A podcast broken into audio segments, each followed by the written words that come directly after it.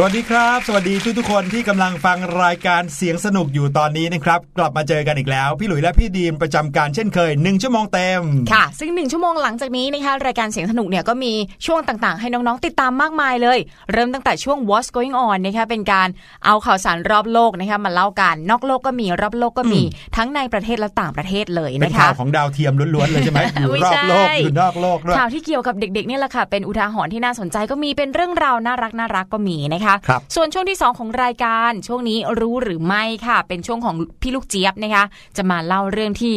ว้าวๆนะ เป็นอืมโหยบางอย่างพี่ดีมก็เพิ่งรู้จากพี่ลูกเจี๊ยบเล่านี่เหมือนกันนะคะน้องๆหลายคนฟังเนี่ยอ้าปากค้างเลยนะอืมส่วนเพราะช่วว่างมีอะไรกำลังจะบินเข้าปากไม่ใช่ครับเพ ราะว่าอึ้งไงเพิ่งรู้เหมือนกันอืมส่วนช่วงสุดท้ายของรายการนะคะห้องเรียนสายชิวอันนี้เนี่ยก็จะมีวิชาต่างๆ เอาแบบนอกตำราเรียนนะคะมาเล่าให้น้องๆฟังแบบเข้าใจง่ายค่ะ ชิวๆสนุกสนุกๆไปด้วยกันนะครับหนึ่งชั่วโมงเต็มกับเรื่องราวที่เตรียมตัวมาฝากกันแบบนี้ครับ วันนี้เป็นอีกหนึ่งวันครับพี่ดรีมครับที่ใกล้เรียกว่านับถอยหลังเลยกับปีใหม่นะครับจะจริงแล้วเนี่ยน้องๆสามารถฟังรายการเราได้ทุกวันทุกปีเลยนะ แล้วก็ไม่ว่าจะเป็นก่อนปีใหม่หลังปีใหม่ ฟังย้อนหลังได้ตลอดเลยนะครับแต่ว่าช่วงนี้ต้องบอกว่าตื่นเต้นหน่อยนะครับเพราะว่าใกล้จะปีใหม่แล้ว จะบอกว่าในช่วงวันปีใหม่นะครับ30 31ธันวาคม หรือ 1 มกราคมปีหน้าก็ตามแต่นะครับเอ่อทุกๆคนยังสามารถเข้ามาที่เว็บไซต์ของไทย PBS นะแล้วก็เลือกเอารายการหลากหลายไปย้อนฟังกันได้เต็มที่เลย ใช่ค่ะ รายการเสียงสนุกด้วยนะคะมองหากันนิดนึงเจอรายการเราแล้วก็กดเข้าไปฟังฟังย้อนหลังกันได้อย่างที่พี่หลุยบอกนะคะเพราะว่าบางทีเนี่ยเด็กๆ อาจจะฟังแบบผ่านหูไปไม่ได้อืมเก็บรายละเอียดมากนะคะวันหนึ่งกลับมาฟังอีกรอบหนึ่งอ้าวมีเรื่องนี้ด้วยเหรอเนี่ยพี่หลุยกับพี่ดิมเอามาเล่าให้ฟังแล้วเราลืมไปได้ยังไงครับผมวันนี้นะครับข่าวแรกที่จะเอามาฝากกันนะครับในช่วง What's Going On เนี่ยเป็นเรื่องราวเกี่ยวกับสุขภาพนะครับแต่ว่าเป็นเรื่องราวของเทคโนโลยีทางการแพทย์นะครับที่ทำให้โลกใบนี้เนี่ยค่อยๆ ลดความน่ากลัวลงนะฮะนะครับ เกี่ยวกับเรื่องราวของโรคภัยไข้เจ็บต่างๆ บางทีเนี่ยตั้งแต่ยุคสมัยโบราณแล้วเนาะมันยังมีโรคบางชนิดที่คนไม่รู้จัก เพิ่งเคยเป็นกันเป็นครั้งแรกนะครับเหมือนอย่างในช่วงยุคกลางที่เราเคยเล่าให้ฟังไป โรคภัยไข้เจ็บก็โอ้โหอยู่ดีๆ ก็มาระบาดกันคนตายเป็นหมื่นเป็นแสน ผู้คนก็กลัวกันใหญ่เลยนะและสิ่งที่เขากลัวกันเนี่ยเขากลัวเพราะว่าเขาไม่รู้วิธีการรักษาเขาก็คิดไปเรื่อยเปื่อยเลยนะครับ คิดว่าน่าจะเป็นเพราะมีคนไปทำผิด ต่อพระเจ้าโอ้เอ่อหรือมีเอ่อความโกรธเคืองของธรรมชาติอะไรเงี้ยก็เลยบันดาลให้เกิดสิ่งร้ายๆเกิดขึ้นนะครับ คนนี้เป็นโรคก็ติดไปที่คนนู้นคนนี้ แล้วเขาไม่มีการรักษากันอะ ก็เลยกลายเป็นว่าตายไปทีหนึ่งเป็นหมื่นเป็นแสนคนนะครับ เป็นล้านล้านๆคนก็มีนะครับกับโรคระบาดบางชนิด ค่ะ แต่หลังจากนั้นนะคะพอเทคโนโลยีการแพทย์เนี่ยมีการพัฒนาก็เริ่มรู้ที่มาของโรคต่างๆ และอืมทีนี้หลายคนก็รู้แล้วว่าบางโรคเนี่ยไม่ได้เกี่ยวกับพระเจ้าหรือว่าสิ่งศักดิ์สิทธิ์หรือว่าธรรมชาติเรื่องไสยศาสตอะไรร์อะไรเลยนะ เป็นเรื่องของการติดเชื้อบ้างเนี่ยจากที่ต่างๆ กระทั่งนำมาสู่การรักษาด้วยวิธีการต่างๆ แต่ก็ยังมีบางโรคเนื้อะที่ นักวิทยาศาสตร์เนี่ยเขายังหาต้นตอไม่ได้นะว่าแท้ที่จริงแล้วเนี่ยมันเกิดจากอะไรใช่อย่างโรคมะเร็งอะค่ะพี่หลุยโอ้โหพี่ดิมได้ยินชื่อมาตั้งแต่เด็กแล้วนะ จนถึงตอนนี้เนี่ยก็ยังไม่พบวิธีการที่สามารถรักษาโรคมะเร็งได้หายขาดร้อยเปอร์เซ็นต์เลยนะ ใช่ ส่วนใหญ่นะ ถ้าเกิดว่าใครที่เป็นโรค เกี่ยวกับเรื่องของร่างกายภายในเนี่ยนะครับแล้วไม่รู้ที่มาที่ไปแล้วเกิดเป็นการลุกลามใหญ่โตเนี่ยคนเขาจะคิดว่าเนี่ยก็คือโรคมะเร็งใช่ไหมครับแล้วก็ไม่รู้ว่าจะต้องออรักษายังไงหลาย ๆ ครั้งนะครับ โรคนี้ก็ฆ่าชีวิตคนที่เรารักในครอบครัวไปโอ้โหมากมายเลยทีเดียวนะครับ ซึ่งก็ทำให้โรคเนี้ยกลายเป็นโรคที่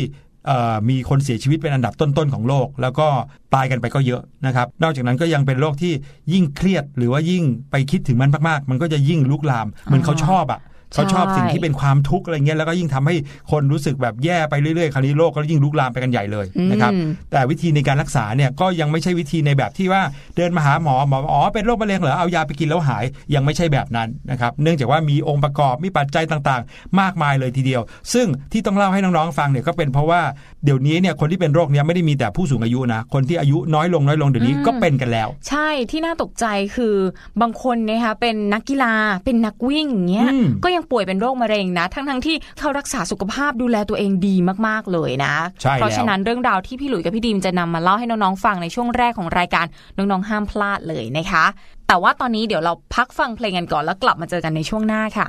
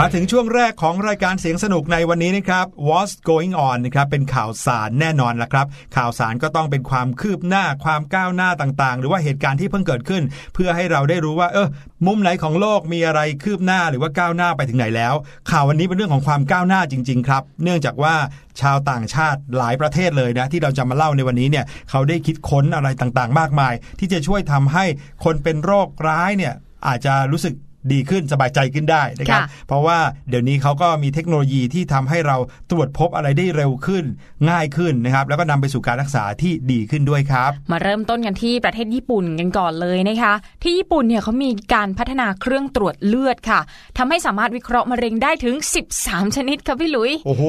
แล้วก็รู้ผลแค่ภายใน 2 ชั่วโมงเท่านั้นเอง โดยการใช้เลือดเพียงไม่กี่หยดเท่านั้นนะคะอืมวิน่ากลัวมากคือมะเร็งเนี่ยที่น่ากลัวก็เพราะว่าเราเนี่ยกว่าจะรู้ตัวว่าเป็นอาจจะเป็นระยะหลังๆ แล้วจนรักษาไม่ทันนะคะเพราะฉะนั้นใช่ผู้ที่ป่วยเป็นโรคมะเร็งถ้าเกิดพบว่าตัวเองเนี่ยป่วยตั้งแต่ระยะต้นๆ อันเนี้ยโอกาสหายสูงมากๆเลยนะคะใช่ครับทีเนี้ยหลายคนเนี่ยปัญหาก็คือเราไม่รู้ว่าตัวเองเนี่ยป่วยหรือไม่ป่วยเป็นโรคมะเร็ง แต่ว่าที่ญี่ปุ่นเขาได้พัฒนาเครื่องมือนี้ขึ้นมาค่ะ สามารถตรวจวิเคราะห์มะเร็งได้ถึง 13 ชนิดว่าเราเป็นหรือไม่เป็นน่ะนะคะ ก็ถือว่าเป็นอีกหนึ่งความก้าวหน้าทางเทคโนโลยีทางการแพทย์เลยทีเดียวค่ะ ซึ่งบริษัทที่คิดค้นเครื่องมือนี้ก็คือโตชิบ้านั่นเองนะคะจากประเทศญี่ปุ่น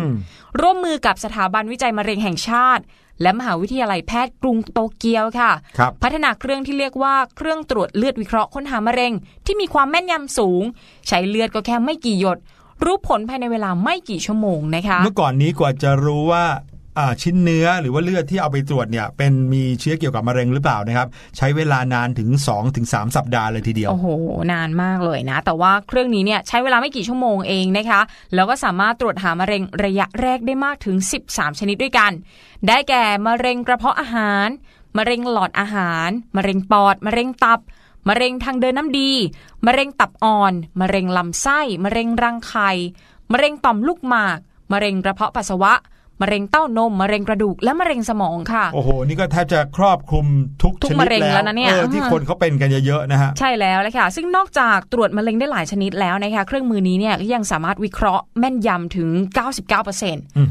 คือแทบจะไม่ผิดเลยอะ 99%นะคะ โดยมีการใช้ชิปวิเคราะห์ภายในเครื่องขนาดเล็ก รู้ผลใช้เวลาแค่ 2 ชั่วโมงเท่านั้นเอง จากครับตะกี้พี่หลุยบอกเนี่ยเป็นหืมหลายหลายสัสัปปดาดาห์ห์เลยอะนะ คุณโคจิฮาชิโมโตะนะคะเป็นหัวหน้าทีมนักวิทยาศาสตร์ของโตชิบ้าค่ะบอกว่ากระบวนการวิเคราะห์นี้เนี่ยเป็นการตรวจสอบความเข้มข้นของไมโคร RNA ซึ่งเป็นโมเลกุลขนาดเล็กที่อยู่ในเลือดจากเซลล์มะเร็งครับในอดีตเนี่ยเขาบอกว่าเคยมีบริษัทอื่นพยายามพัฒนาเทคโนโลยีนี้มาแล้วนะคะแต่ว่าโตชิบ้าเนี่ยจะมีความรวดเร็วและแม่นยำมากกว่าในการตรวจหามะเร็งค่ะ อย่างไรก็ตามเทคโนโลยีนี้นะคะพัฒนาขึ้นเพื่อตรวจหามะเร็งที่มีคุณภาพยิ่งขึ้น ลดขั้นตอนและค่าใช้จ่ายในการตรวจหามะเร็ง เขาก็หวังว่าอนาคตเนี่ยจะสามารถนำเครื่องมาจำหน่ายได้ในราคาประมาณ 20,000 เยน หรือว่า 5,500 บาทเท่านั้น โอ้โห ถ้าราคานี้นะ มีได้ทุกโรงพยาบาลของประเทศไทยเลยนะเนี่ย ใช่ครับ ทางโตชิบ้าเนี่ยก็คาดว่าจะสามารถวางจำหน่ายเครื่องนี้ในเชิงพาณิชย์ได้ในอีกไม่กี่ปีข้างหน้าค่ะ โดยจะเริ่มต้นการทดสอบการใช้งานในปี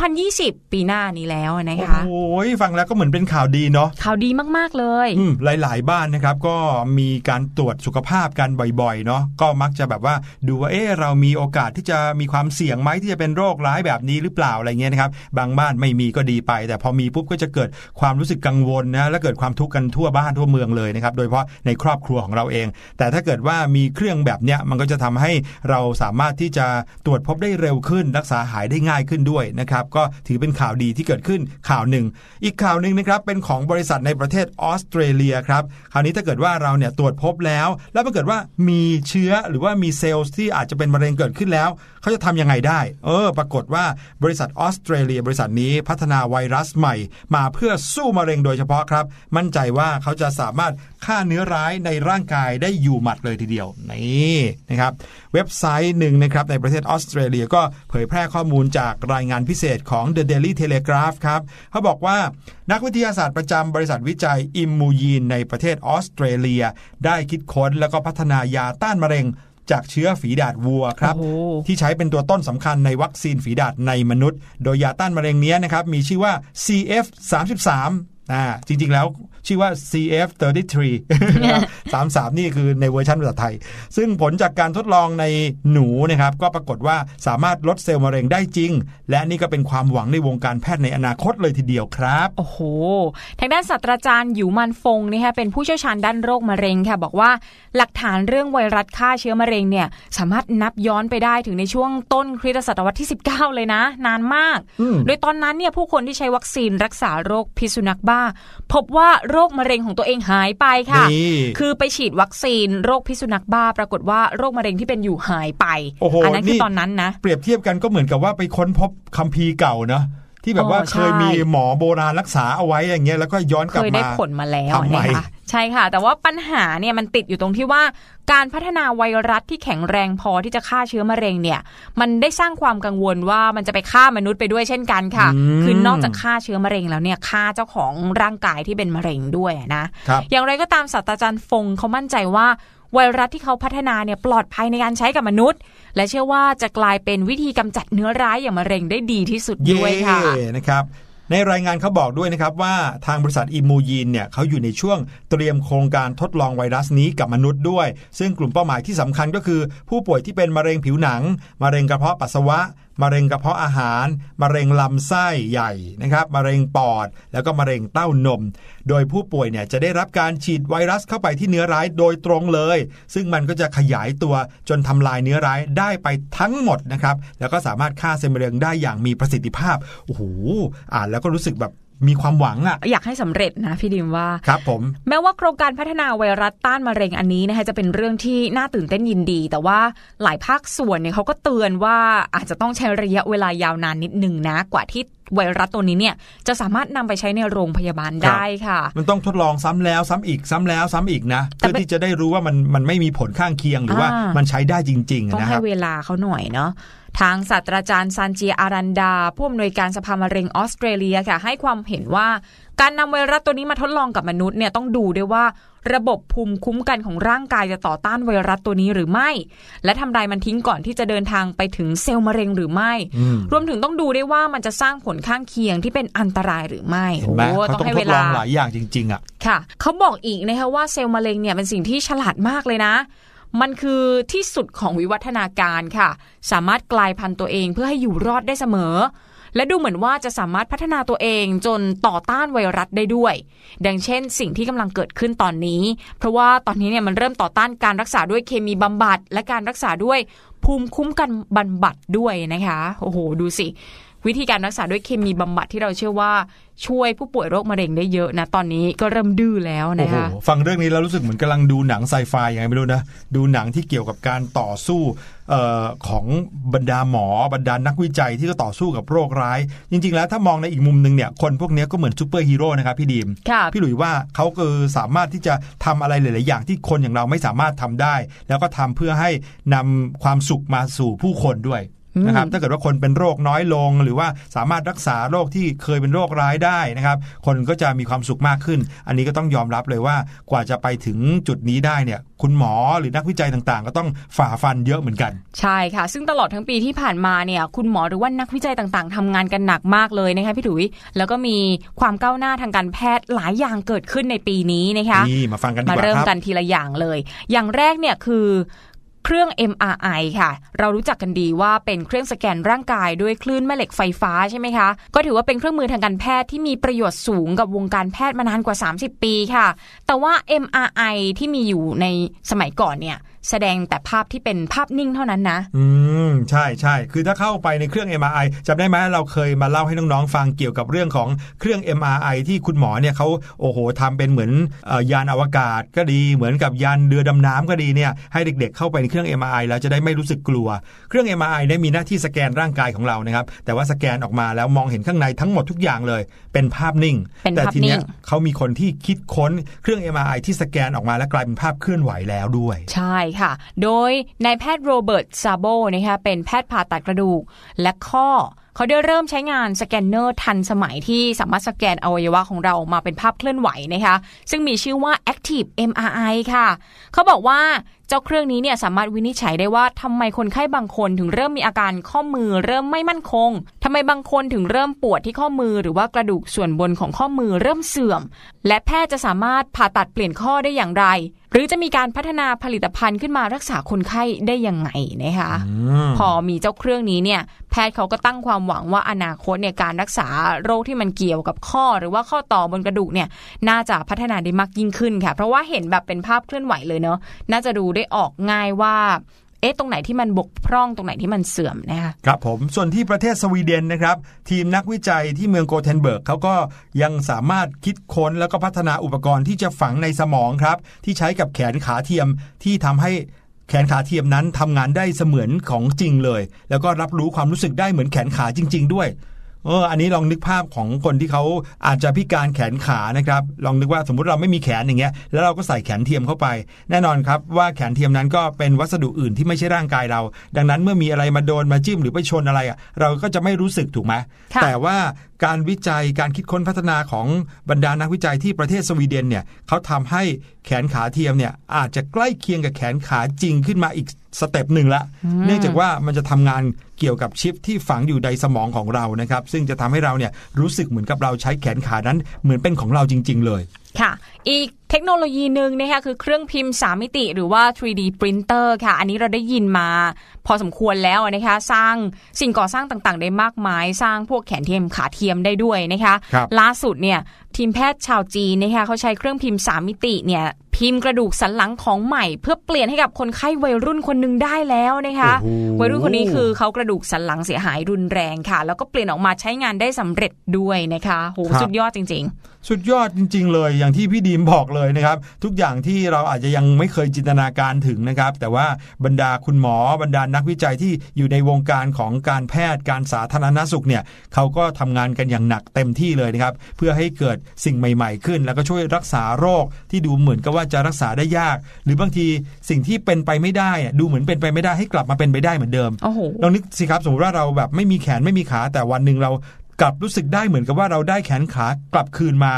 คนที่เขาเป็นคนพิการแขนขาอย่างนั้นน่ะเขาจะรู้สึกยังไงอะใช่เนอะค่ะ รู้สึกเหมือนเกิดใหม่เลยก็ว่าได้ อืมต่อไปนี้นะปัญหาเรื่องคนพิการที่หลายคนมองว่าเป็นภาระครอบครัวหรือเปล่า หรือว่าไม่สามารถทำงานหาเงินเลี้ยงดูครอบครัวเลี้ยงดูตัวเองได้ มองเป็นภาระอะต่อไปนี้เนี่ยเขาจะไม่ใช่ภาระอีกต่อไปนะอืมถ้าเกิดว่าเขามีแขนขาเทียมที่สามารถขยับร่างกายได้ตามปกติเหมือนคนทั่วไปอะก็สามารถทำงานได้เหมือนคนทั่วไปเหมือนกันเหมือนะนดูหนังวิทยาศาสตร์จริง ๆ เลยนะครับนั่นก็คือสิ่งที่เอามาฝากน้องๆในช่วง What's Going On ในวันนี้นะครับเป็นข่าวความคืบหน้า ความก้าวหน้าทางเทคโนโลยี โดยเฉพาะอย่างยิ่งในเรื่องราวของวิทยาศาสตร์ทางการแพทย์นะครับ ซึ่งทำให้คนทุกคนมีชีวิตที่ดีขึ้น หรือพ้นจากความทุกข์ได้นะครับ นี่ก็เป็นสิ่งที่น่าจะเป็นแรงบันดาลใจได้เหมือนกันนะ เชื่อว่าน้องๆที่เป็นชาวเสียงสนุกเนี่ยบางที เติบโตไปได้แรงบันดาลใจจากสิ่งที่เราเห็นในชีวิตประจำวัน อาจจะทำให้เรานั้นกลายเป็นคนที่ไป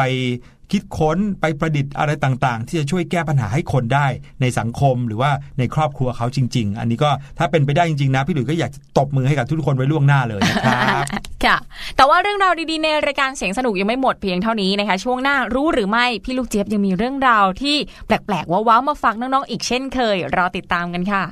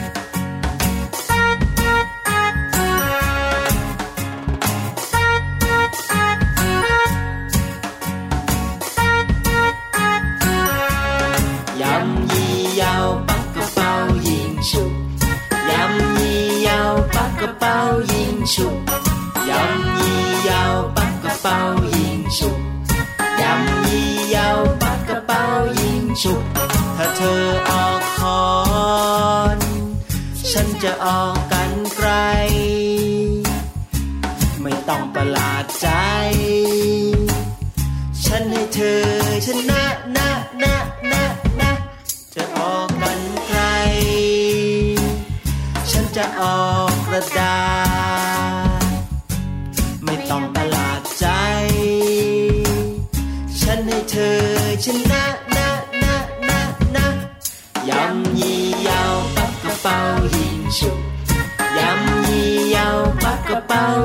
ยิงฉุกยำยี่ยาวปักกระเป๋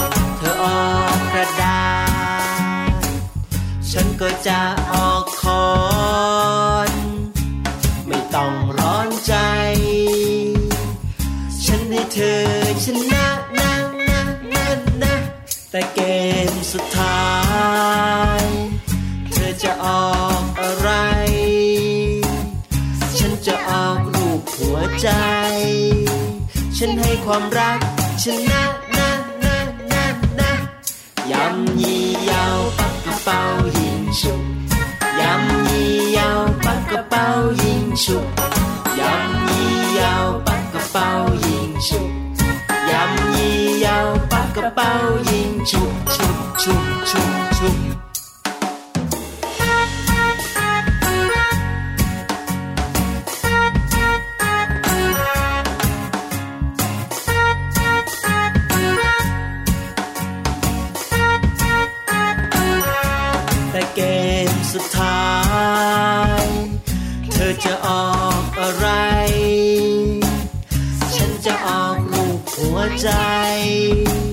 ฉันให้ความรักชนะนะนะนะนะ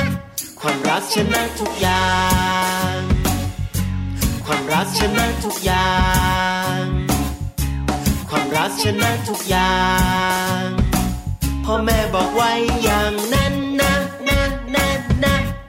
ยำยี่ยาวปักกระเป๋ายิงฉุบยำยี่ยาวปักกระเป๋ายิงฉุบ ยิงฉุบยำยี่ยา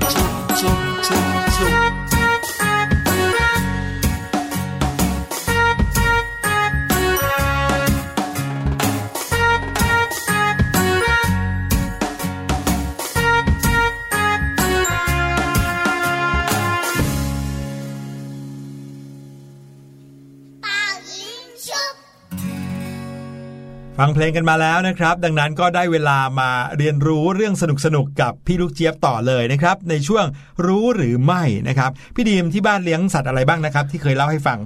ตอนเนี้ยที่บ้านพี่ดีมีแมวหนึ่งตัว แล้วก็ปลากัดร่วม 30 ตัวค่ะพี่หลุยปลากัดเลยเหรอปลากัดเป็นสมาชิกใหม่เยอะมาก นี่สีสวยเลยสิสีสวยโอ้โหยว่ายแบบอวดหางกันทั้งวันเลย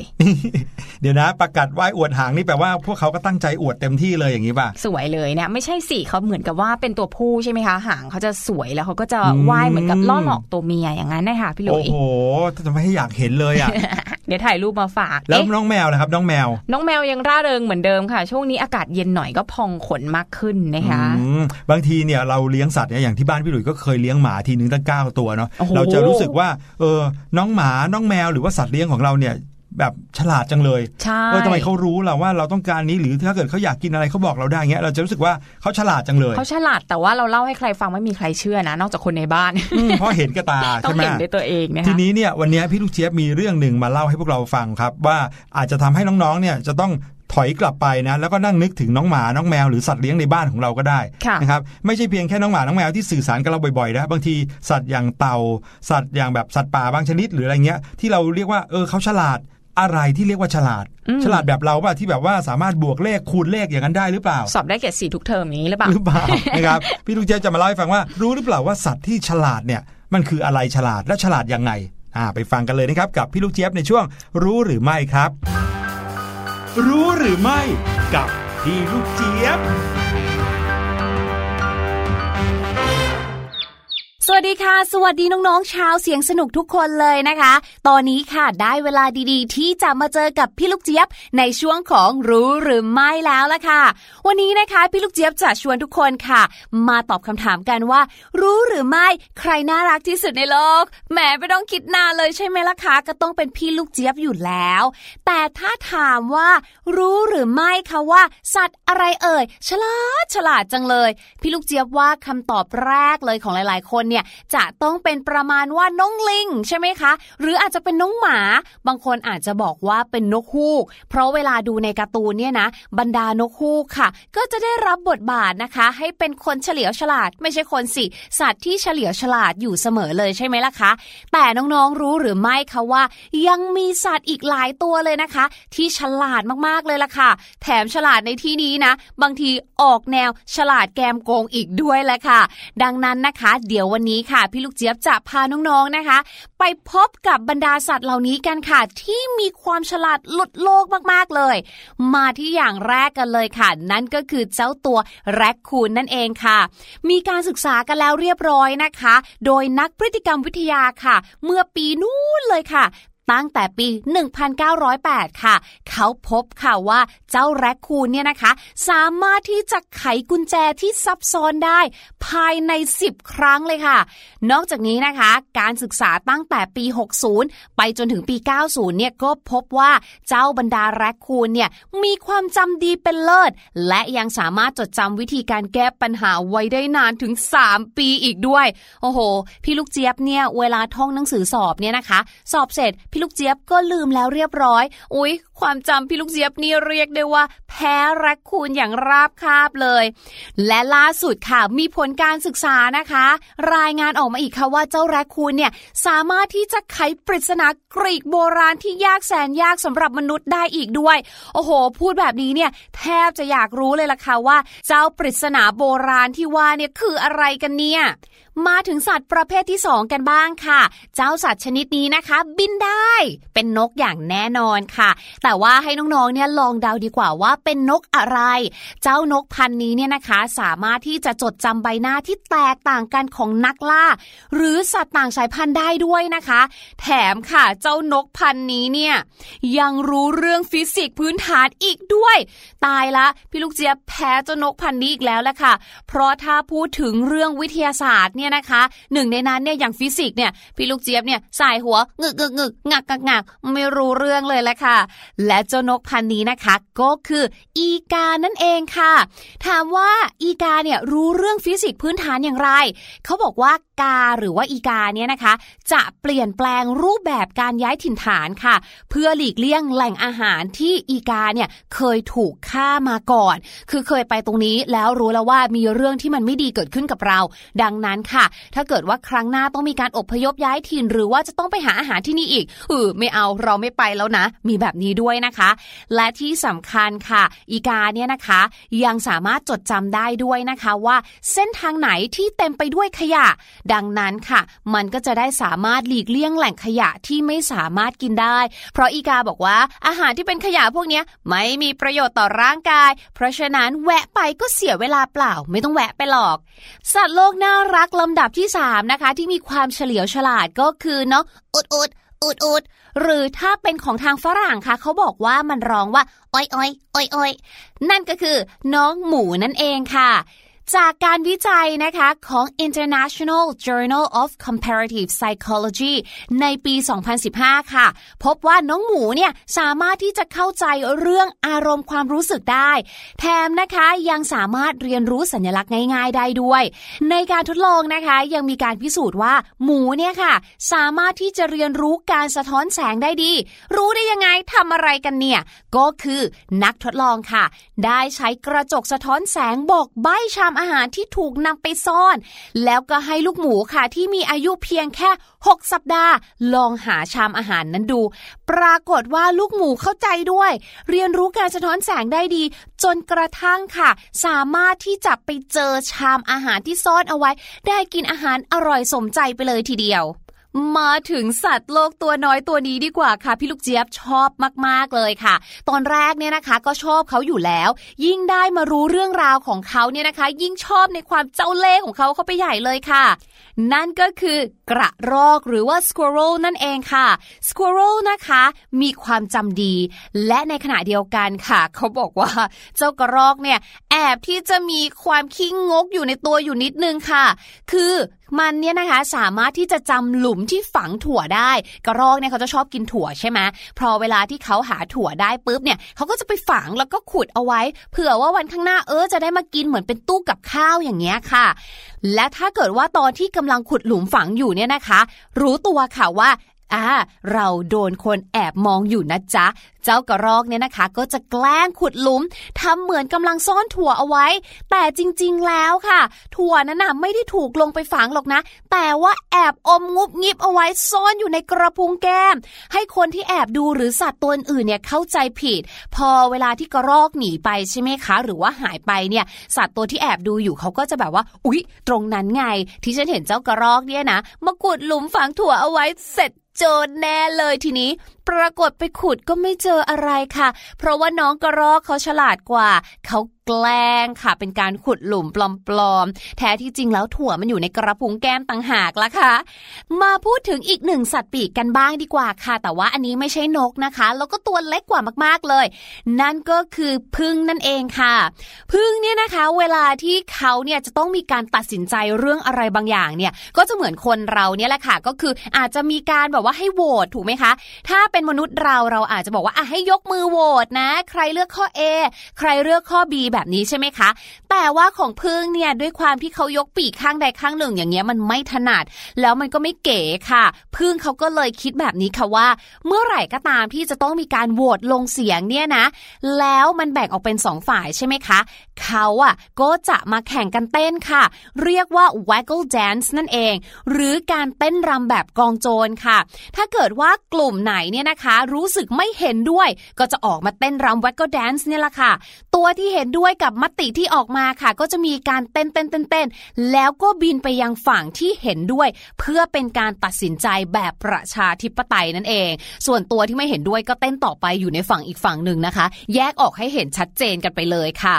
มาถึงสัตว์โลกน่ารักตัวสุดท้ายที่จะพูดถึงในความเฉลียวฉลาดของเขานะคะ ก็คือไก่นั่นเองค่ะ โดยข้อมูลนี้นะคะได้มาจากหนังสือที่ชื่อเรื่องว่า How to Speak Chicken และจากหนังสือ A Kid's Guide to Keeping Chickens นั่นเองค่ะ ในหนังสือเล่มนี้เขาก็จะพูดถึงการฝึกฝนไก่นะคะ แล้วก็การเลี้ยงไก่นั่นเองค่ะ ผลปรากฏว่าค่ะไก่เนี่ยสามารถที่จะจำรูปร่าง ไม่ว่าจะเป็นวงกลม สี่เหลี่ยม สามเหลี่ยม แล้วก็สี่เหลี่ยมผืนผ้าได้ ที่สำคัญนะคะ นอกจากจะจำได้แล้วเนี่ย ไก่ยังสามารถเลือกรูปทรงที่กำหนดได้อย่างถูกต้องอีกด้วยล่ะค่ะ เป็นยังไงกันบ้างคะสัตว์ต่างๆ เหล่านี้ที่นำมาฝากนอกเหนือจากความน่ารักน่าชังของเขาแล้วเนี่ยยังมีความฉลาดทะเลนอีกต่างหากเนาะคุยไปคุยมาไม่น่าเชื่อเลย เวลาผ่านไปเร็วเหลือเกินถึงเวลาที่เราจะต้องเซ y กุ d บายกันแล้ว แต่ว่าวันพรุ่งนี้นะคะ กลับมาเจอกันอย่างแน่นอนที่เก่าเวลาเดิม จะมีเรื่องราวสนุกๆน่ารู้อะไรมาฝากกันอีกต้องติดตามกันให้ได้เลยนะคะ วันนี้ไปก่อนแล้ว สวัสดีค่ะ รู้หรือไม่กับ พี่ลูกเจี๊ยบอื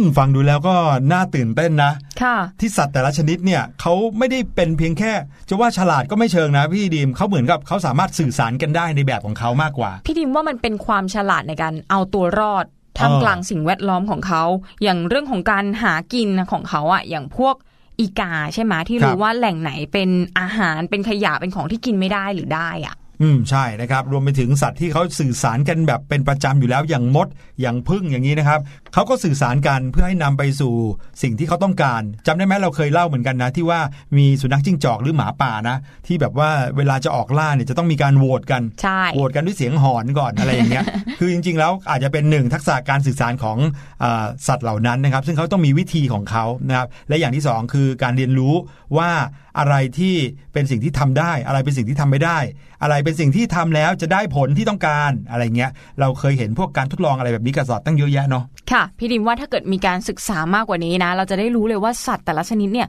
มีความฉลาดอะไรบ้างนะ ซึ่งถ้าเกิดฟังแล้วเนี่ยพี่ดิมว่ามีว้าวแบบพอๆกับอืมที่พี่ลูกเจี๊ยบเอามาเล่านะคะหรือว่าถ้าเกิดน้องๆมีเรื่องราวของสัตว์ต่างๆ ก็เอามาเล่าให้พี่ๆฟังได้นะคะทางคอมเมนต์ทางช่องแสดงความคิดเห็นก็ได้นะคะใช่ครับส่วนน้องๆชาวเสียงสนุกก็ต้องเรียนรู้อะไรให้เยอะๆด้วยนะครับไม่งั้นเนี่ยจะแพ้บรรดาสัตว์ต่างๆ เพราะว่าเขาก็เรียนรู้กันเยอะเหลือเกินนะครับค่ะเอาล่ะ พูดถึงการเรียนรู้เรามาเรียนรู้กันในช่วงหน้าดีกว่าอ่าคราวนี้รับรองเป็นทริคดีๆ ที่ทำให้น้องๆเนี่ยเรียนรู้ได้เก่งขึ้นแน่นอนนะครับกับช่วงห้องเรียนสายชิลครับ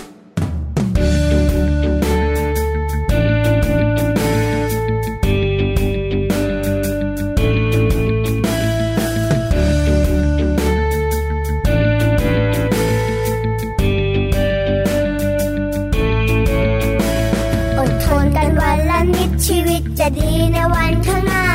อดกลั้นไม่เท่าไรนะชีวิตข้างหน้าก็คงจะดี อดทนจะไม่ทำร้ายชีวิตสัตว์ในในโลกใบนี้ อดทนที่จะทำดีไม่หยิบไม่ช่วยขโมยของใคร อดกลั้นที่จะไม่แย่งของใครที่เขานั้นหวงแค่ไหนอดกลั้นไม่พูดอะไรที่มันไม่จริงและไม่เข้าทีอดทนที่จะไม่พูดไม่ทำอะไรที่มันไม่ดี อดลั้นที่จับนานีและมีเมตตากันทุกเวลา อดทนที่จะรับฟังคำเตือนคำสอนคำพาและแม่ อดกลั้นที่จะเปลี่ยนแปลงสิ่งที่แย่ๆให้ดีขึ้นมา อดทนอดกลั้นวันนี้ก็ขอให้รู้ในวันข้างหน้า เราจะมีช่วงเวลาแห่งความสุข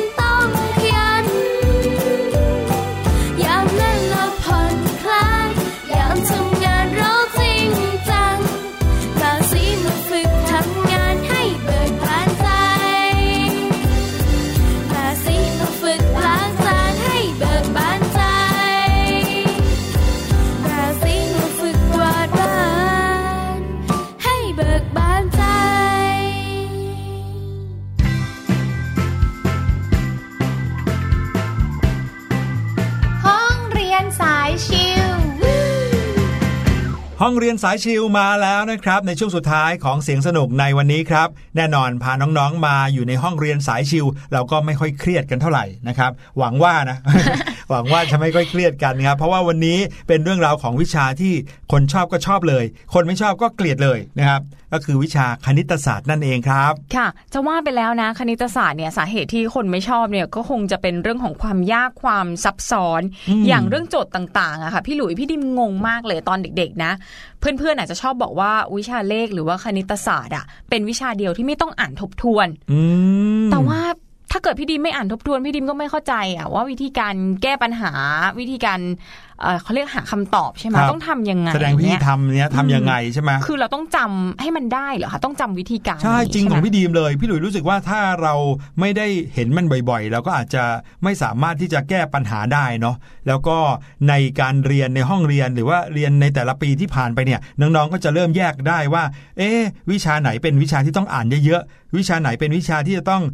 ลองทำโจทย์เยอะๆ หรือว่าอืมลองไปอยู่กับคำถามเขาเยอะๆ หรือเห็นตัวอย่างเยอะๆ อะไรแบบนี้ แต่วิชาบางวิชาก็ต้องท่องท่องท่องท่องท่องเหลือเกินนะครับค่ะยิ่งโตขึ้นก็ยิ่งยากขึ้นเป็นแบบนี้ แต่วันนี้นะครับเคล็ดลับที่เราจะมาฝากน้องๆ เป็นเทคนิคในการที่เราจะเก่งวิชาคณิตศาสตร์ได้ โดยไม่ต้องเครียดเลยอือหือเพราะว่าพี่ๆขอแนะนำเลยนะคะว่าแทนที่น้องๆจะเครียดเนี่ยเอาเวลาที่นั่งเครียดเนี่ยไปฝึกทำโจทย์บ่อยๆ ดีกว่า นี่นะครับ การฝึกทำโจทย์นั้นเป็นสิ่งสำคัญที่สุดเลยในวิชาคณิตศาสตร์ครับเพราะว่าทุกอย่างต้องผ่านการฝึกฝนใช่ไหมการทำโจทย์คณิตศาสตร์ก็เหมือนกันอย่างที่พี่หลุยเคยเล่าไปให้ฟังนะครับ เหมือนกับว่าถ้าน้องๆเนี่ยอยากทำ เอ่อเลขลบหรือเลขคูณอย่างเงี้ยนะครับ ถ้าเกิดว่าน้องเจอโจทย์คูณเยอะๆ น้องๆก็จะใช้สมองฝึกเยอะๆว่าอ๋อถ้าเกิดตัวนี้คูณตัวนี้ได้อะไร ตัวนี้คูณตัวนี้ได้อะไร เหมือนกับการทำซ้ำเจอสิ่งเดิมบ่อยๆ คราวนี้เราก็จะทำได้เร็วขึ้นอย่างอัตโนมัติมากขึ้นนะครับ และที่สำคัญที่สุดก็คือเรื่องของการจดจำเนี่ยมันจะเกิดขึ้นตอนที่เราทำบ่อยๆนี่แหละครับอ๋อถ้าเราไปนั่งท่องอย่างเดียวเช่นสมมตินะ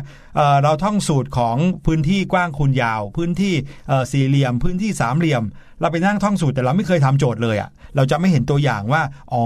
ที่หาคือต้องหาแบบนี้นี่เอง แล้วเราก็จะสามารถเรียนรู้ได้จากโจทย์ที่เราลดทดลองทำนะครับ อ๋อ นี่ไงที่เพื่อนพี่ดีมบอกว่าวิชาคณิตศาสตร์เนี่ยไม่ต้องท่องแต่ว่าให้ทำโจทย์ตามความเข้าใจเลยหมายความว่าเขาต้องทำโจทย์เยอะๆบ่อยๆใช่จนแบบ สูตรเนี่ยมันฝังอยู่ไปในเนื้อแล้วเห็นปุ๊บก็รู้ปั๊บว่าต้องใช้สูตรไหนแบบนี้นี่เองใช่เพราะว่าคตอนที่เราทดลองทำเนี่ยหรือว่าทำแบบฝึกหัดเนี่ยแน่นอนเราไม่ทำถูกตลอดอยู่แล้วนะฮะค่ะต้องทำผิดอยู่แล้ว แต่ดีแล้วที่มาผิดตอนที่เราฝึกทำไม่ได้ไปผิดในห้องสอบสวยเลยนะคะแนนน้อยเลยนะคะอะอีกวิธีหนึ่งที่จะช่วยให้เป็นคนเรียนเลขเก่งก็คือ ให้ใช้เฉลยเป็นแนวทางค่ะ อย่างนี้ก็ได้เหรอคะพี่หลุย ครับผมหลาย ๆ คนเขาก็บอกว่าการดูเฉลยเนี่ยดีที่สุดแล้ว คือบางคนเนี่ยเขาบอกว่าให้ทำโจทย์บ่อยๆ แต่ว่ามันไม่รู้วิธีทำแล้วจะให้ทำยังไงนะคะถ้าเกิดว่าน้องๆ เคยคิดแบบนี้เนี่ย ก็ไม่ต้องแปลกใจมีหลายคนคิดแบบนี้เหมือนกันครับคือถ้าไม่รู้วิธีคิดก็ลองลอกเฉลยคนอื่นดูค่ะ แต่ว่าลอกในที่นี้เนี่ยไม่ใช่ลอกไปส่งครูนะคือสมัยก่อนพี่หลุยจำได้ไหมมันจะมีสมุดเฉลย วิชาคณิตศาสตร์เล่มเล็ก ๆ ขายตามร้านหนังสืออะที่เขาเรียกว่าคีย์ไงอย่างนั้นอะ เอาไปใช้ลอกแล้วส่งครูไม่ได้นะคะ แต่ว่าให้น้องๆเนี่ยลอกเพื่อจะดูว่าเขาใช้วิธีคิดแบบไหน แล้วก็นำมาประยุกต์เป็นแบบของตัวเอง ก็คือลอกได้นั่นแหละ แต่ว่าไม่ใช่สักแต่ว่าจะลอกแล้วก็เพื่อให้มีงานส่งครูไปแต่ละวันแต่ละวันแต่ว่าลอกเนี่ยเราก็จำวิธีคิดเขามาด้เหวมือนยอย่างที่บอกครับว่าคือใช้เฉลยเป็นแนวทางนะครับ สมมุติว่าน้องๆเจอโจทย์5คูณ3คูณ41บวก2ลบ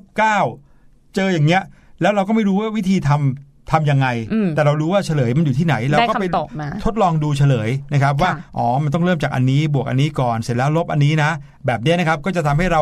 เห็นวิธีการที่ถูกต้องในการที่จะทำหลังจากนั้นเราลองตั้งโจทย์นั้นอีกครั้งหนึ่งนะครับ โดยปิดเฉลย แล้วลองทำเองว่าเราเข้าใจหรือเปล่าอืมอันนี้ก็ช่วยได้ครับ ไม่ใช่จำแต่คำตอบมานะคะจำวิธีคิดด้วย ส่วนอีกข้อหนึ่งให้น้องๆถามทันทีที่สงสัยค่ะ คือการดูเฉลยของคนอื่นมันก็ต้องมีบ้างแหละนะคะที่ที่เราจะต้องรู้สึกว่าเอ๊ะตรงนี้มันมาจากไหนนะคะ บางครั้งในยการพยายามหาคำตอบด้วยตัวเองก็เป็นสิ่งที่ดี แต่ถ้าเกิดว่าหานานๆแล้วยังไม่ได้คำตอบเนี่ย ก็อาจจะทำให้บางคนรู้สึกท้อแล้วก็ไม่อยากทำโจทย์ข้อต่อไปอีกนะคะ วิธีการง่าย ๆ ถามผู้รู้เลยค่ะ ไม่ว่าจะเป็นคุณครูเป็นพี่เป็นเพื่อนที่เก่งเลขเนี่ยถามได้หมดเลยนะคะ นอกจากจะช่วยให้เข้าใจจุดที่เราสงสัยแล้วยังช่วยให้เราเนี่ยได้วิธีการหรือว่าแนวคิดใหม่ๆ จากผู้ที่เขาเก่งเลขด้วยค่ะ ใช่แล้วพี่หลุยก็เชื่อนะว่า ถ้าเกิดว่าเราไปถามเพื่อนหรือว่าถามคนที่เขารู้เนี่ยเขาก็ยินดีที่จะบอกเราอยู่แล้ว นะครับ เพราะว่าการที่เขาบอกเรา การที่เขาสอนเราเนี่ยมันก็เป็นการทบทวนให้ตัวเขาไปด้วยในตัวนะครับ อีกอันหนึ่งก็คือให้เราเริ่มจากบท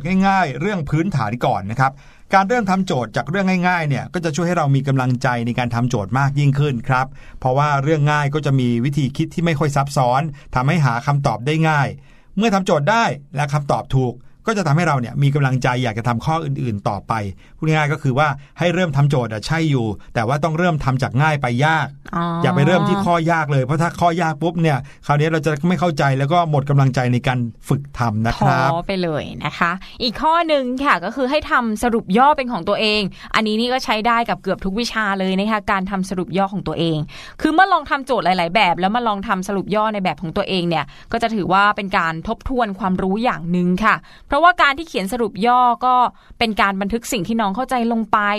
แล้วก็ช่วยให้น้องๆเนี่ยยิบมาอ่านทบทวนได้ในเวลาที่ลืมวิธีคิดไปหรือว่าใกล้ถึงเวลาสอบนะคะ น้องๆก็สามารถหยิบมาอ่านทบทวนได้ ไม่ต้องไปหาเปิดดูวิธีจากหนังสือเรียนเล่มใหญ่ ๆ เพียงอย่างเดียวค่ะ ใช่ครับอะมาอีกหนึ่งวิธีนะครับเป็นวิธีของการทำโจทย์เหมือนเดิมนะครับ ให้เราคิดถึงโจทย์คณิตศาสตร์นะครับที่มันมีความหลากหลาย ดังนั้นเราก็อย่าทำโจทย์ซ้ำๆในรูปแบบเดิมๆเกินไปนะครับปรับเปลี่ยนวิธีแก้โจทย์ไม่ต้องยึดติดกับวิธีเดิมๆนะครับ โจทย์คณิตศาสตร์เนี่ยเขามีความหลากหลาย และมีการประยุกต์ไปมาอยู่แล้ว การที่น้องๆทำได้แค่วิธีเดียว หรือว่าทำได้แค่โจทย์ลักษณะเดียว อันนี้ไม่น่าจะเป็นเรื่องที่ดีครับเพราะว่าพี่หลุยเชื่อว่าในข้อสอบนะครับไม่ว่าจะเป็นการสอบไล่หรือการสอบแข่งขันเนี่ยเขาจะต้องมีการพลิกแพลงโจทย์มาเพื่อให้เราลองใช้วิธีคิดหลาย ๆ แบบดูนะครับเราก็อาจจะลองฝึกเปลี่ยนโจทย์พวกนี้เองเลยก็ได้นะครับถ้าเกิดว่าโจทย์ถามอย่างนี้ แล้วเราจะยังแก้วิธีเดิมได้อยู่หรือเปล่า หรือถ้าเป็นโจทย์เดิม แล้วมันมีวิธีคิดมากกว่าหนึ่งวิธีหรือเปล่า แค่นี้นะครับก็จะทำให้น้องๆสามารถ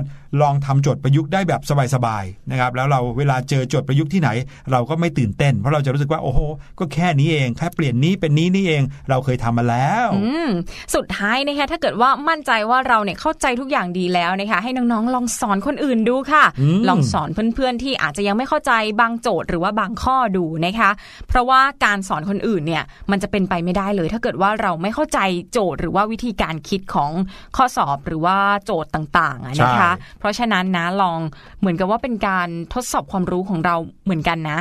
ได้สอนคนอื่นเนี่ยถ้าเกิดว่าคนอื่นเข้าใจเราสามารถอธิบายให้เพื่อนเข้าใจได้ โดยใช้คำง่าย ๆ ประโยคง่ายๆนะคะแปลว่าเราเนี่ยเข้าใจแล้วนะคะก็ถือว่าเป็นการทบทวนตัวเองก่อนสอบไปได้ด้วยค่ะ ครับผมตอนที่พี่หลุยเด็กๆนะคุณครูบอกว่าให้จับกลุ่มกันติวเนี่ยพี่หลุยก็ไม่ค่อยเข้าใจนะ ส่วนใหญ่แล้ว เรามองหน้าเพื่อนเนี่ยเพื่อนก็ไม่ค่อยรู้ เราก็ไม่ค่อยรู้ ติวกันดูเหมือนจะไม่ค่อยได้แยกย้ายกันอ่านดีกว่า แต่เอาเข้าจริงแล้วนะครับการรวมกลุ่มกันติวเนี่ยจะทำให้เราได้ทบทวนเยอะกว่าอ่านคนเดียวอีกนะ แล้วเราก็ได้ยินคนอื่นทบทวนอะไรอย่างอื่นด้วยนะครับ อ่านแล้วจะทำให้เราได้ข้อมูลหรือว่าได้ในสิ่งที่เราอ่านกันเนี่ยเร็วมากขึ้นหลายเท่าเลยครับ นี่ก็เป็นเคล็ดลับดีๆนะคะที่นำมาฝากกันในการเรียนรู้ พี่ดิมว่านอกจากวิชาคณิตศาสตร์มันสามารถเอาไปประยุกต์ใช้ได้กับทุกวิชาเลยนะใช่เรื่องที่พี่ดิมกับพี่หลุยแนะนำในวันนี้นะคะสำหรับวันนี้ก็หมดเวลาของรายการเสียงสนุกแล้วค่ะ พบกันใหม่โอกาสหน้านะคะ สวัสดีค่ะ สวัสดีครับ